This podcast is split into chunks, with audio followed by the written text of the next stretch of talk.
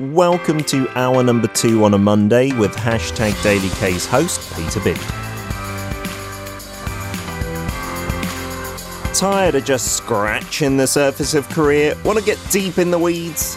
We unpack everything about Korea through its history on Now and Then with David.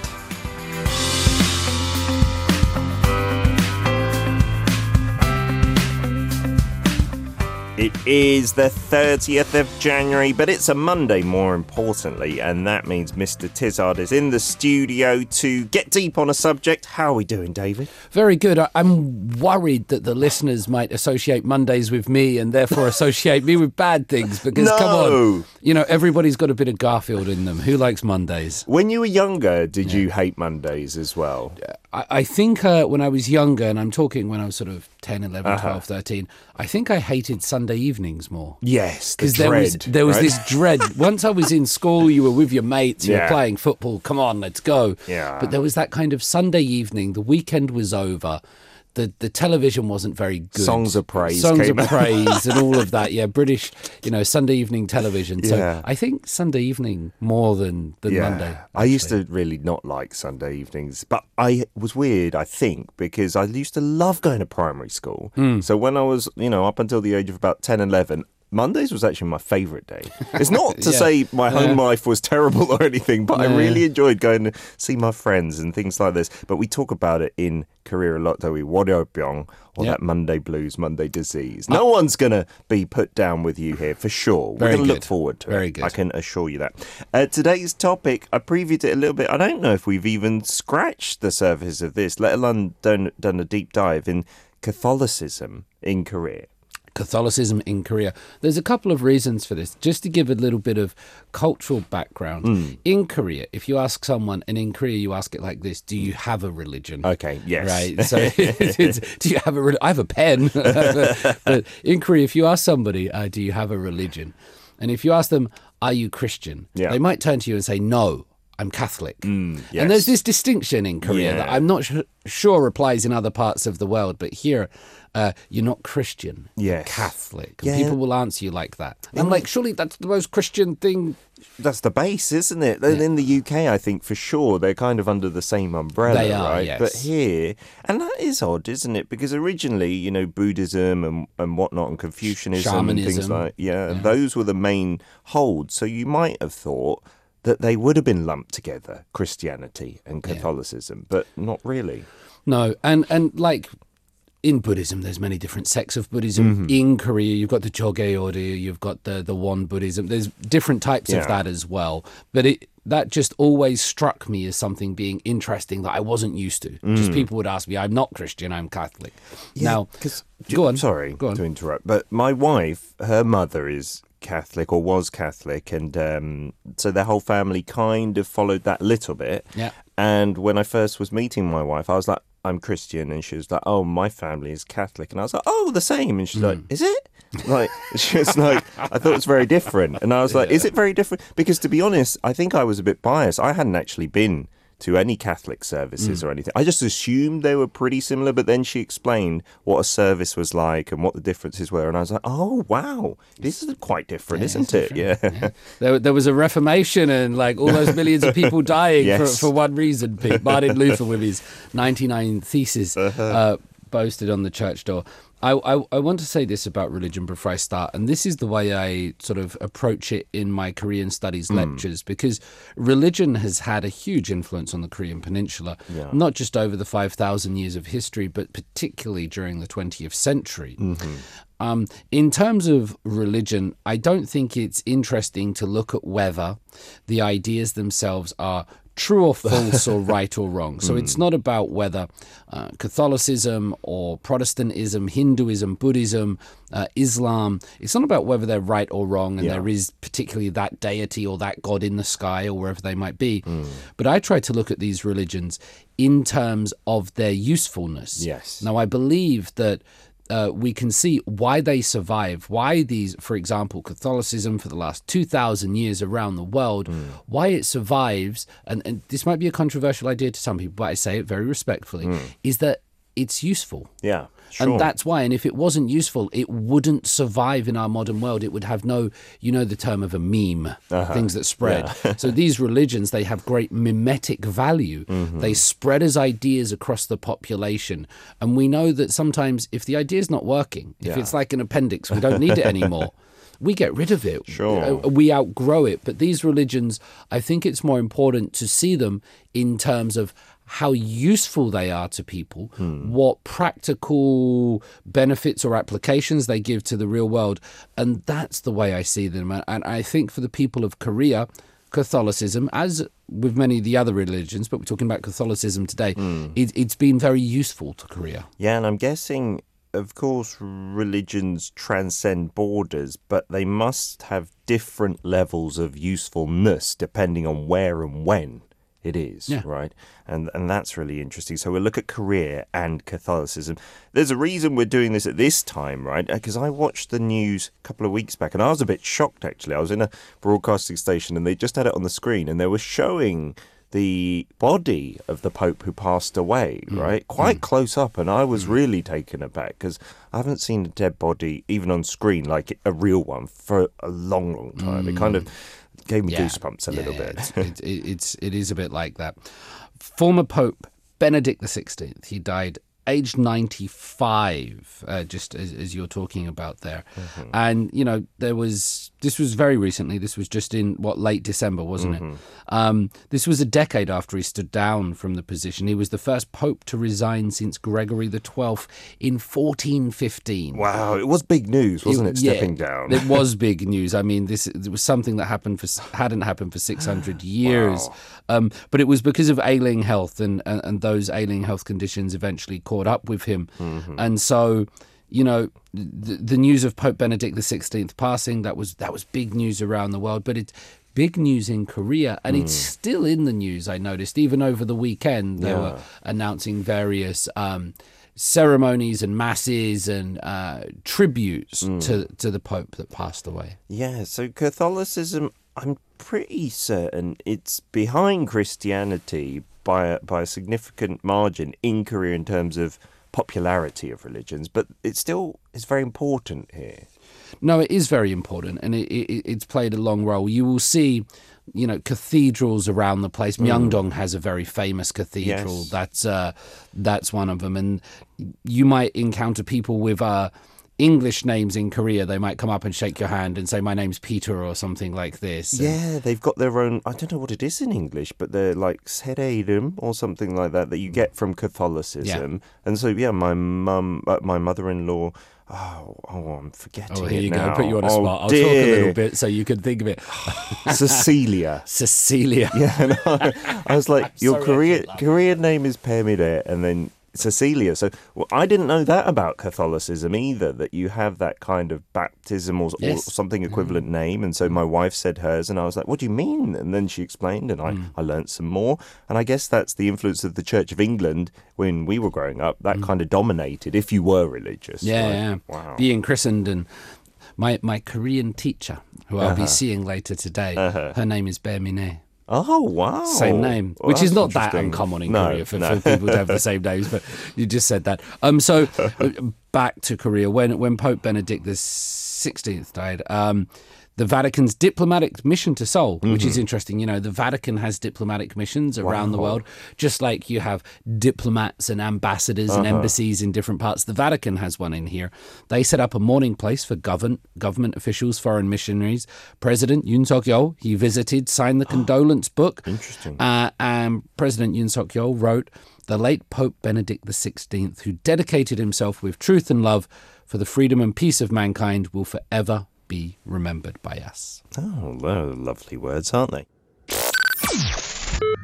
Welcome to Arirang Radio. If you are in Jeju, 88.7 in Jeju City, 88.1 in Seogwipo City, 101.9 in the Daejeong area. Arirang Radio. So getting back on track. So yeah, let's get back on track. Yeah. I would like to say about the modern world, we sometimes associate we sometimes associate the modern world with secularism, with a declining in religiosity. But I don't always think it's correct to say that our world has become irreligious. I think people still need that spiritual yearning. They still have that void, and sometimes we fill it by becoming very associated with perhaps K-pop groups or environmental movements or cultural movements. Somewhere to have a passion outlet. Yes, I think we're seeing that. Now, the Catholic Church in South Korea, this is called Cheonjugyo, which literally means the religion of the Lord of Heaven. I didn't know that. There you go. Okay, that's what it means. At the end of 2017, so this was the last, so we're due an update, but at that time it had nearly 6 million members. So you're looking about 11% of the population in South Korea.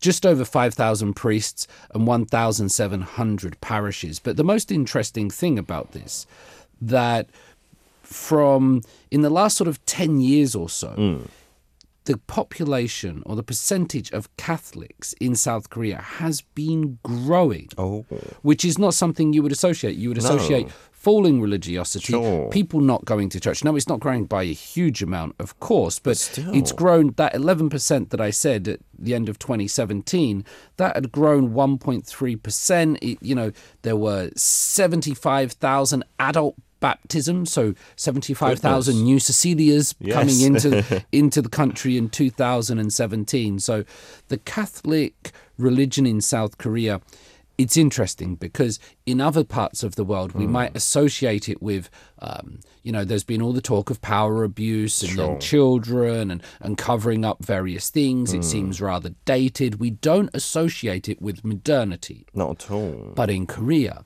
people sometimes, some people look on Catholicism very positively because they associate it with A, modernizing the country, and then B, the democratic movement. So people see Catholicism as, this is modern and useful. Yeah, I mean, a couple of points that come to mind. My wife would tell me the reason that she and her family kind of chose Catholicism, you know, you can choose what religion you believe in, was that compared to Christianity, you know, which in Korea sometimes is associated with a bit of, how can I put this? Careful, like, Pete. A bit of fervour and passion. And sometimes it can feel a bit overwhelming when you go in and everyone's like singing and maybe even singing at you sometimes. There's those welcoming ceremonies. Singing in tongues is very common in Korea, more so than the UK. Yes, it is. And so she would say that with Catholicism, it was much more kind of toned down and traditional. And so there are some people who like that. And I think I heard recently that, you know, we do associate the modern times with less religious belief, but still I think the figures show across the world that there are more religious people than not, or if that's not true, then there's still a huge proportion of people who are religious, you know, and we can't forget that. No, absolutely, and we're trying to be respectful of the conversation. Everybody has their own beliefs, and I, you know, the best thing about it is now we can talk about it without putting each other on the rack and everything that what used to happen. Another reason, so I'm just trying to give some cultural context. I know we're meant to do the history and go into all these old dates and things, but I want the listeners to try to understand how Catholicism is seen in Korea by some people. Obviously, there's not, you know, one view amongst the 50 million people, but the influence of Catholicism is also, you know, it's overrepresented amongst the elite. So if you take figures like Kim Dae-jung, one of South Korea's, you know, most popular presidents, won the Nobel Peace Prize for his sunshine policy. He was a Catholic.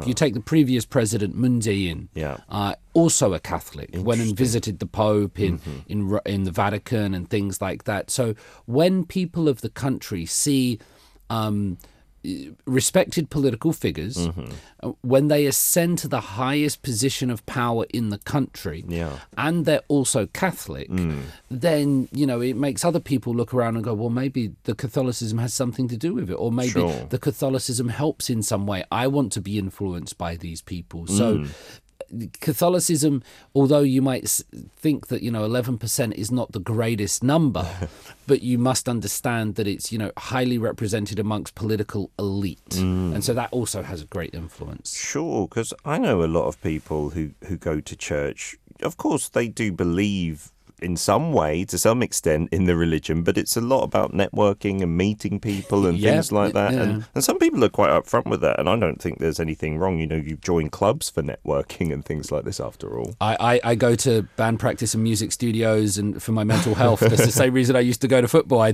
didn't really have any dreams of making it professionally, but I needed to do something. Now, there is this one statistic when I teach mental health and the issue of suicide in South Korea, which is something that gets a lot of play on international media, Extraordinary Attorney You, and all these topics amongst K-pop stars coming up as well. Omega Rex, I believe, with their situation. But this is interesting that suicide rates, it's a bit dark for Monday morning, I apologise. Suicide rates in South Korea are the lowest amongst the religious community. Oh, wow. And as the amount of religiosity in the country decreased, as fewer and fewer people became religious in South Korea, the level of suicide rose. So again, when I talked about usefulness, it's not always about whether something is true or false, but you just described it so well, Pete. People have community. So there might be all of these ideological beliefs that if you commit suicide, then you go to hell or something. But there's also, you have to go and meet people once a week, twice a week. You have a community. They care for you.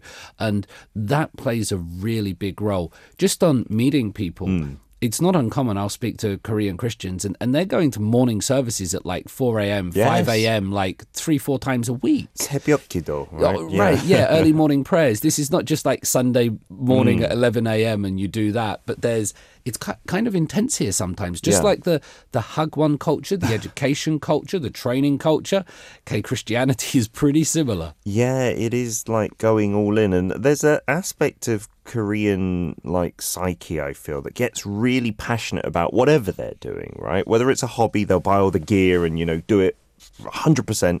Going to church as well here was pretty intense. So you'd have to register at the church when I went. And that wasn't the case in the UK. You just show up when you want kind of thing. And there was no pressure. Yeah. But here they'd come and approach you and try and get your phone number. And then you'd get the group texts and things like this. And to be honest, that kind of put me off a bit. So I've just gone to my cousin's church on an irregular basis now. But I do think there is something to be had, definitely that sense of belonging and community that we are, like you said, losing. And maybe it is the reason why we're seeing much more passionate support of other things like K-pop and whatnot.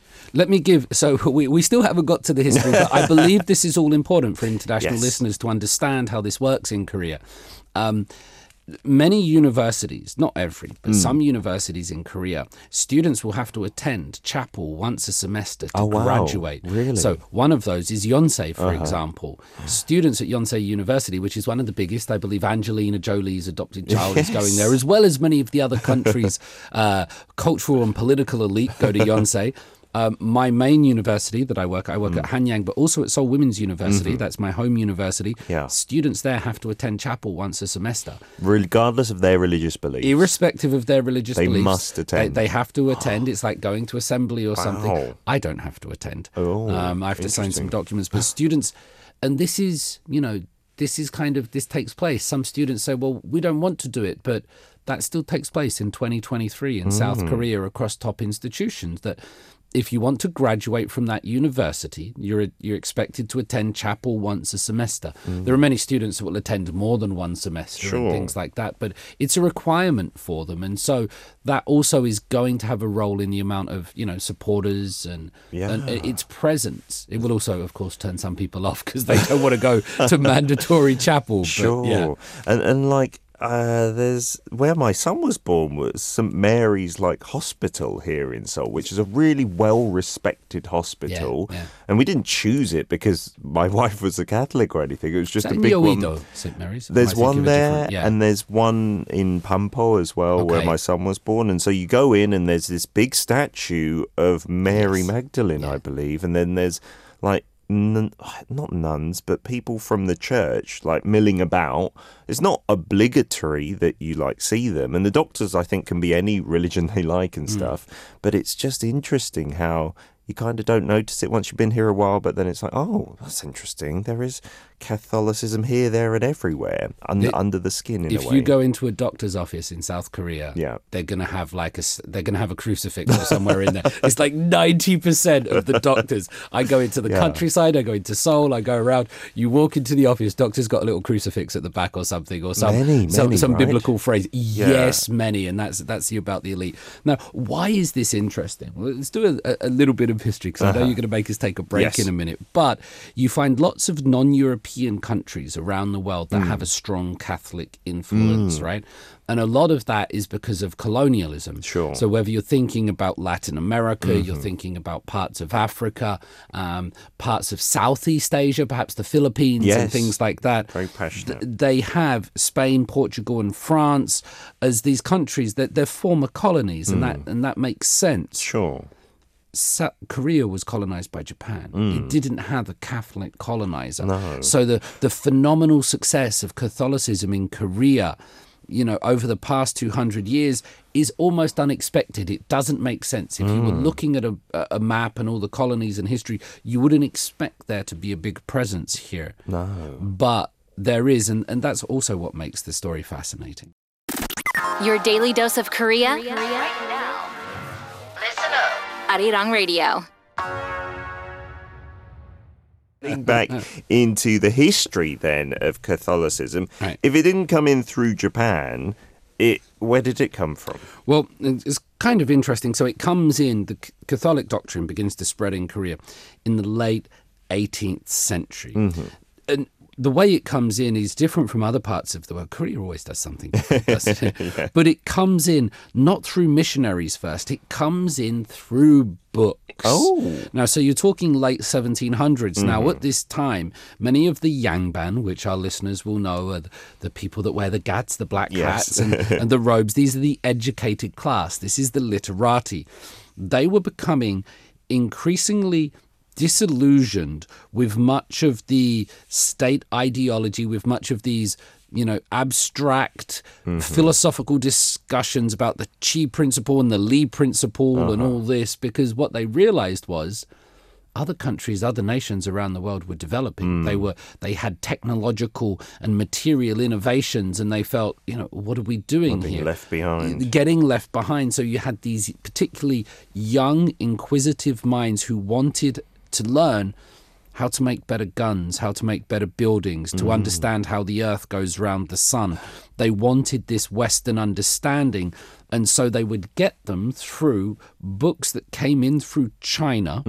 These books that came in through China had lots of Western ideas, and at that time in history, basically everyone was a Christian. By default, in Europe, you were a Christian, if you know what I mean. It was, you might not have believed it, but everyone was under the realm. And so these books that were coming in with the learning, they contained either passing references to Catholicism and the Christian faith and the Pope, or they were explicit about the religion. And so these young people reading these books, getting these ideas, that's how it first comes into Korea. Wow. And that's kind of interesting, isn't it? Because you might associate science and technology and the advancement of that with less religion, but they were seeing, oh, the West is well developed. What are they doing? Oh, they're all Christians. It must be kind of associated and maybe taking that on. That's so important. So, Christianity, Catholicism, it was seen as modern. It was seen as progressive. And some people, our listeners might be, no, that's exactly, you need to see it through Korean eyes and you need to understand it. And now, because of Catholicism and what it preaches, in 1800, right, it starts spreading. You get the Shinyu persecution. More than 300 people are killed as the ruling Joseon dynasty, especially under Sunjo, they clamp down. They're like, we can see this growing. It clashes with not only our philosophical ideas, our cultural ideas, but it's also a threat to our system. It's a threat to our ruling class because we want to believe in this. All these people murdered, and then they eventually become 124 of these people become martyrs, beatified by Pope Francis, and that's a really big thing. So that first persecution of these Catholics eventually has, big implications further down the line. The Vatican recognizes them. Absolutely, yeah. Wow. And then when do we get like a first Catholic priest, and how does this develop? How does this continue on? If you want to know more about this in depth, Kim Taegon Andrew is the Korea's first Catholic priest. Uh-huh. And Brother Anthony, if you search Brother Anthony or in Korean Anton Je, yeah, he's been doing all the work on this particular gentleman. Oh, wow. He gives lectures on it. He's writing the books. He has the original manuscripts. He's a fantastic guy, Brother Anthony, mm-hmm, but he's the person doing the work on this. So Kim Taegon Andrew, he was the first Catholic priest in Korea. This is around 1840s, the mid-1840s. Okay. And so the freedom to practice their religion was officially granted to Korean Catholics in the 1880s. So it's 140 years old as a freedom thing here. Okay. But, you know, people will say the Catholic Church in Korea says that around that time, you got about 10,000 Catholics killed in persecution. So they really tried hard to stamp it out, but, you know, the Korean Catholics will say the strength of the religion brought it through. Wow. And Brother Anthony, a lot of our listeners familiar with him because on a Wednesday with Check It Out literature readings from Paul, he does a lot of translations for other non-religious texts as well, I believe. He does a lot of translations is an understatement. The gentleman is in his mid-80s and his output is, he's a wonderful fellow. I know him well, but his output is amazing. Yes, wow, that's where you know him from. Okay. And then coming to more modern times, Catholicism is still here, it's thriving a bit more. So it is, you know, at the start of the 21st century, there's about 4.5 million. But what's important is that in the 1960s, Catholicism came to be associated with the ideas of progressive change again. So not only during the Joseon dynasty, but as Korea's going towards military dictatorship, as it's coming under, you know, non-democratic rule, the Catholic Church, it took an active leadership role. It was ready to criticize the government. It fought back against the brutal use of force against opponents and things like this. Importantly, Catholic churches were also used as asylum for the participants of anti-government rallies and things like this. Wow. So people would protest, they would say things about the government, and then they would go and hide out in Catholic churches or cathedrals, let's say. Yeah. And although by law, the police in Korea could have gone in there, they didn't, you know, it's still a very difficult thing. And so the Catholic Church was again associated with progress and modernity. And it was, this is important for some Korean people, at two critical junctures in the nation's history, the Catholic Church was on the right side. That's how they see it, and they want to be on the right side again. That's so interesting. It's so very different to like a lot of Western countries, and where maybe the Catholic Church, even these days, is seen as dragging its heels, being a bit old-fashioned. And in some olden times, it was like on the side, hand in hand with monarchies and whatnot, trying to keep its power. But here it's almost the complete opposite of speaking out and harbouring people who were speaking out as well. And now people would suggest it's not speaking out and it's not doing enough. Well, let's just be fair on the other side. It's not doing enough to protect members of the LGBT community or females and feminism and things like this. It doesn't help with the anti-discrimination law when it does have political power. So at one time it was definitely seen as progressive, right side of history, modern counterculture. Yeah. And now people might see it's behind the times. What we get is that Catholicism hasn't changed by and large. You know, in 2,000 years, the thing has stayed the same. What has changed is Korea. Yeah. And so Catholicism has been useful to Korea throughout various parts. And I think if it's going to remain and remain influential, it needs to be useful in many ways. Yeah, we'll see how that does change or people's perceptions to it in the future. As ever, David, thank you for that deep dive, and we'll see you next week. Amen.